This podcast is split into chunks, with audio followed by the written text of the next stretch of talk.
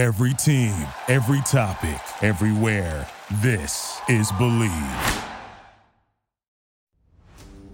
The ISO with Dan Dickau and SB Live Sports, brought to you by the Bleav Podcast Network, the number one podcast network for professionals. It was neat to see you play, and it's fun to talk to you all these years later because you played with a lot of joy and you played with passion. And I've seen Dan Dickau hit some big shots in the NCAA tournament. Every morning when I'm working out, I'm listening to your podcast. Keep up the great work. Well, you know, I gotta salute you, man. Like I've been watching you since I was in high school, trying to mimic all your moves. I think there were a lot of kids who looked at Dan Dickau and said, Dan Dickau can play at this level, I can play at this level. Welcome to today's episode of the ISO on SB Live Sports and the Bleav Podcast Network. I'm your host, Dan Dickau. Conversation typically trends around the sport of basketball. Today's is a great guest, someone who had a ton of success at the University of Washington as an all Pac 10 first team member in 0405. He's currently given back to the Seattle basketball scene by coaching alongside Brandon Roy at Garfield as well as Seattle Rotary, one of the best AAU programs, not just on the West Coast, but in the country. Tre Simmons. Tre, how goes life in Seattle? Uh, everything's good, man. No complaints.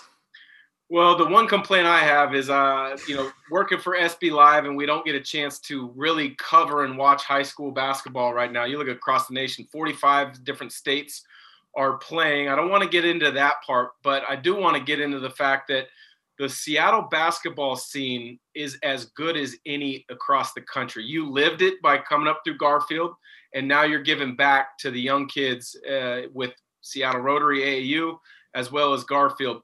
What sets Seattle apart compared to other places?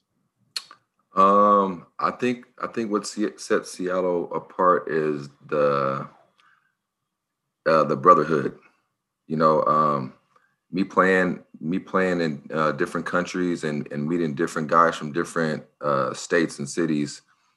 Um, you know, they always said like like it seems like you guys are always like you guys are always like together.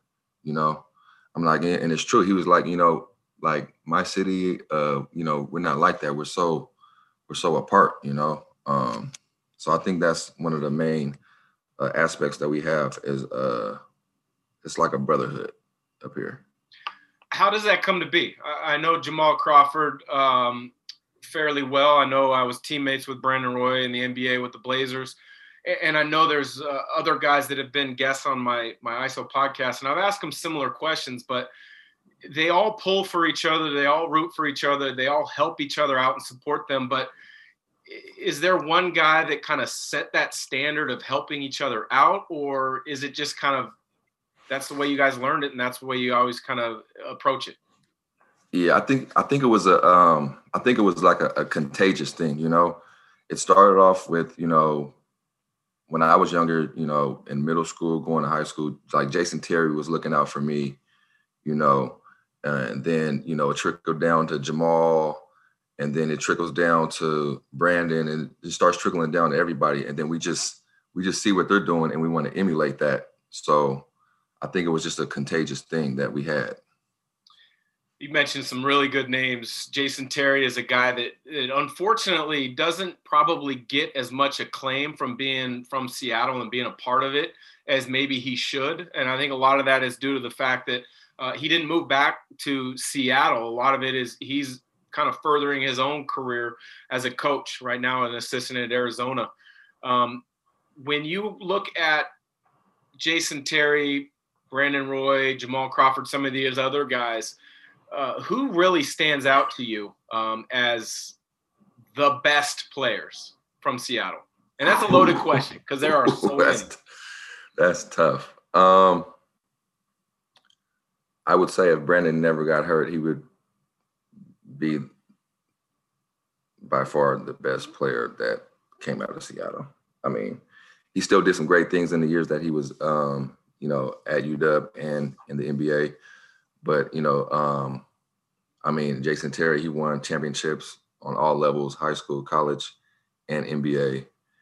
And Jamal's played for 20 years in the NBA. So That's a tough question.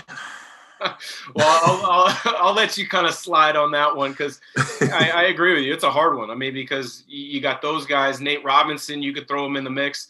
Maybe right. not best basketball player, but best athlete from right, the Seattle yeah. area. Yeah, um, no and I, I have been on record saying Brandon Roy would have been a Hall of Famer had he oh, yeah. not had knee injuries. Do you feel the same? Yes, 100% some of the things that he did uh, were mind-boggling at a young age in the NBA because of his poise, his fundamental base, and his competitiveness, as well as his leadership. When you look at playing at the University of Washington, you played with some really good teammates under Coach Lorenzo Romar. What was it? What was what was the draw to play on Montlake, um, being that you were a, a, a Seattle area kid? Uh, I mean, for one, you know, I was I was from here, and also um, my guys was playing there, you know, um, too. So I I actually verbally committed to UNLV before I went to UW, and uh, you know, it didn't work out. So um, pretty much Will and those guys was recruiting me. well, it worked out pretty well. All Pac-10 first team uh, your senior year, uh, but you were somebody that it it didn't just automatically translate. You, you went from uh, high school at Garfield, you went to a couple different junior colleges, and I don't know a lot of the backstory, but I do know that a lot of times when players go to junior college and then they ended up making it to uh, the levels that you made, whether it's UW and then go play professionally for 10 years or so, there's a belief in a in yourself and there's a passion to the game uh, that drives you. What was it that drove you to be able to have that success? Um, I mean, a lot of my friends were were, you know, playing basketball as well too. So I pretty much didn't want to be left out. you know, um, that was pretty much it. You know, I just didn't want to be left out. And I wanted to show everybody that I was also one of the best players that came out of here also. That second junior college that you went to, Green River Community College, uh, just outside Seattle, you played for current Montana head coach Travis DeCuire, who's also from the Seattle area. Um, what what is it about him that made you successful? Did he kind of instill a belief in you, or what was it that allowed him to really get the best out of you? Uh, I mean, he pretty much just gave, put the ball in my hand and said, you know, just go, man. Um, I think he's seen, I think he's seen the, um, a lot in me. So um, he gave me like confidence out of this world, you know just to just let me go, just give me the green light, and um, just make it my team. Um, he was always in the gym, you know, with me, picking me up from my house, um, doing whatever he could to, um, you know, to uh, get me to the next level. Yeah, coaches having a belief in a player can make all the difference. Um, you know, I started my career at University of Washington under Bob Bender. Um, we made the NCAA tournament both years, but it wasn't right for me. Coach Few had all the confidence in the world for in me, allowing me to have a successful run at Gonzaga. You go from a coach in DeCuire at Green River to now UW with with Coach Romar, and I've gotten to know Lorenzo from being recruited by him in high school all the way till now. And when he's in your corner, he instills an unbelievable amount of confidence in players. How would you describe Coach Romar, uh, both as a coach as well as a person? Um, man, he's he's like damn near perfect, man. Like, like you don't cuss, like it's nothing like you know. Um, and you know he, he was a he also played also, so you know, um, player player coach. Um, and he also he gave you know he pretty much gave our our whole team the, the green light to just to just go, and um, you know, the way we played was perfect for for us also. Um, you know, Coach Dollar, you know, I think Coach Dollar was a huge, huge help um, with uh, with our success also. You mentioned Coach Romar kind of let you guys play. The way that that I've been to I've had it described to me from him in the past when I've had different broadcasting games and we've talked about the different UW teams that were very good in those um, kind of mid 2000s was he's going to give you guys structure on how to play defensively. And if you guys did these certain things, he's going to let you go in transition and make plays. Is that how you remembered it being? Yeah. Like I remember one time um I was we we was playing and uh I think I messed up on defense or something and I missed a shot uh I, I didn't shoot it or something and Dollar was like on me like he was like I don't give a damn about your defense shoot I was like all right you know when when coaches kind of empower players to play free and with confidence it, it is a beautiful thing to watch you look at that team, the teams that that Coach Romar had the most amount of success under. Is there is there one or two players that you didn't play with, but you wish you could have been teammates with? At UW? Yeah. Um, I think one. I think I wish we would have had. We still would have had Anthony Washington my senior year, because that was the only thing we was missing was a big um, my senior year. I think we would have went further uh, into the tournament if we would have had him. You guys had, were loaded with guards. Yeah, absolutely. You know, you had uh, guys that could shoot it, make plays for others. Uh, they were attacking, and yeah, I, I would agree. A, a, another big to kind of man the paint, rebound, and be a presence for you guys would have been helpful. You go from UW, you go play professionally for about 10 years or so in Europe and you played in a lot of the really good leagues. You played in Spain, you played in Israel, you played in, in Greece. Most people don't realize how interesting or unique those experiences can be, whether you're not getting paid on time, whether you're having a general manager, a coach, or an owner say completely conflicting things to you of what is expected of you or, or done. Do you have a do you have an experience that when you look at it now you just shake your head and can't believe that you went through? Uh yeah actually i do. I have several. Um but one that just popped in my head was when i was playing in greece and PAOK um you know they wasn't paying us on time and uh i had a teammate mamadou njai um he was uh he was you know he was looking out for me he wasn't getting paid so he kind of went on strike himself. Like he would come to practice, but he, he would not practice at all. He would just sit there. So, you know, I'm trying to pick up on things. This is my first year. And so we had a team meeting and everybody's like, we're not going to practice. So, uh, you know, I'm like, all right, cool. Come to find out, the president thought I started it. So he suspended me. off the team, but kept me there, and then brought me back like two weeks later, and me and him had like a big clash, and then it was like some mafia stuff, man. Like it was him and like three other big dudes. So we're going at it, and suspends me, brings me back on the team. We make to the playoffs, and then like we was cool after that. But it was crazy. I, I can only imagine what that would have been like. I, I, played for a team for a short, a very short stretch in southern Italy, and, and I kind of in the same boat. I, I think the team was, the ownership and the management were run by, you know, not yeah. what you would perceive is what right. you were really getting into when you agreed to the contract.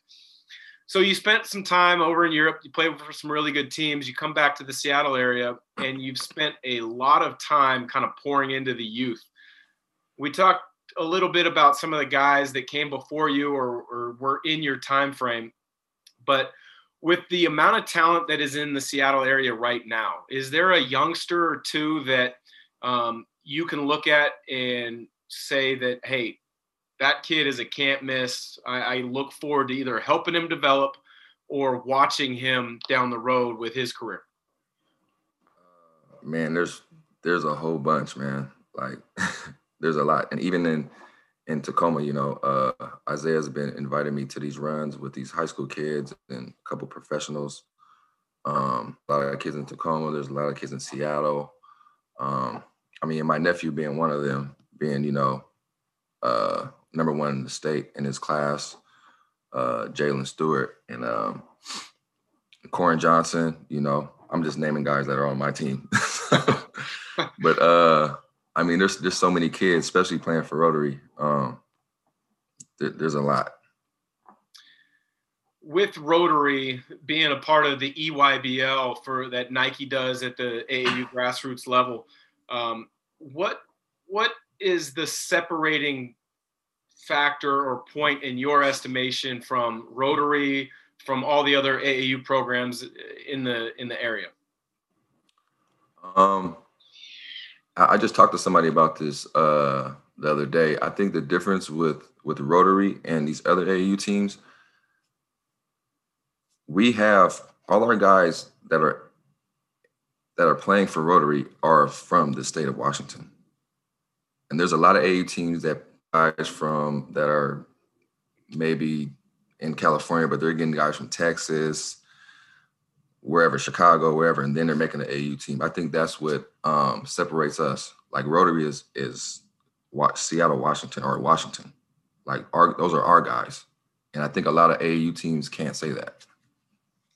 Yeah, I've heard uh, I've heard similar in the fact that you know Seattle Rotary is.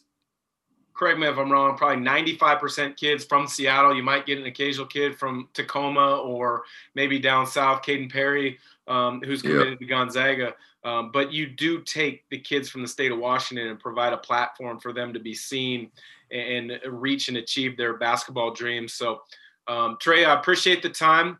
Uh, it's been great to connect, um, talking about Seattle hoop scene, about your time at UW, and some professional experiences. So, um, I wish the Huskies. I wish the Garfield Bulldogs nothing but the best of luck as, as we keep going with this basketball season. So thanks again for joining. Thank you for having me.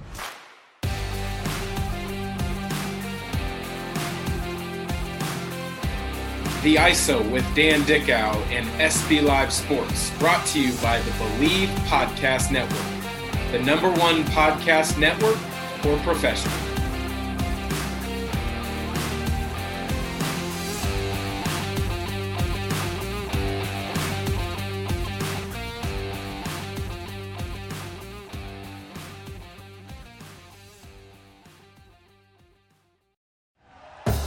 Thank you for listening to Bleav. You can show support to your host by subscribing to the show and giving us a five star rating on your preferred platform. Check us out at Bleav.com and search for B L E A V on YouTube.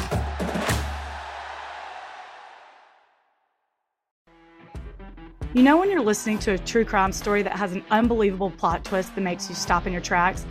That's what our podcast, People Are the Worst, brings you with each episode. I'm Rachel. And I'm Rebecca. We're identical twins who love true crime cases that make you say, didn't see that coming, and we hate the people responsible for them. Listen to People Are the Worst now on Apple, Spotify, or wherever you get your podcasts.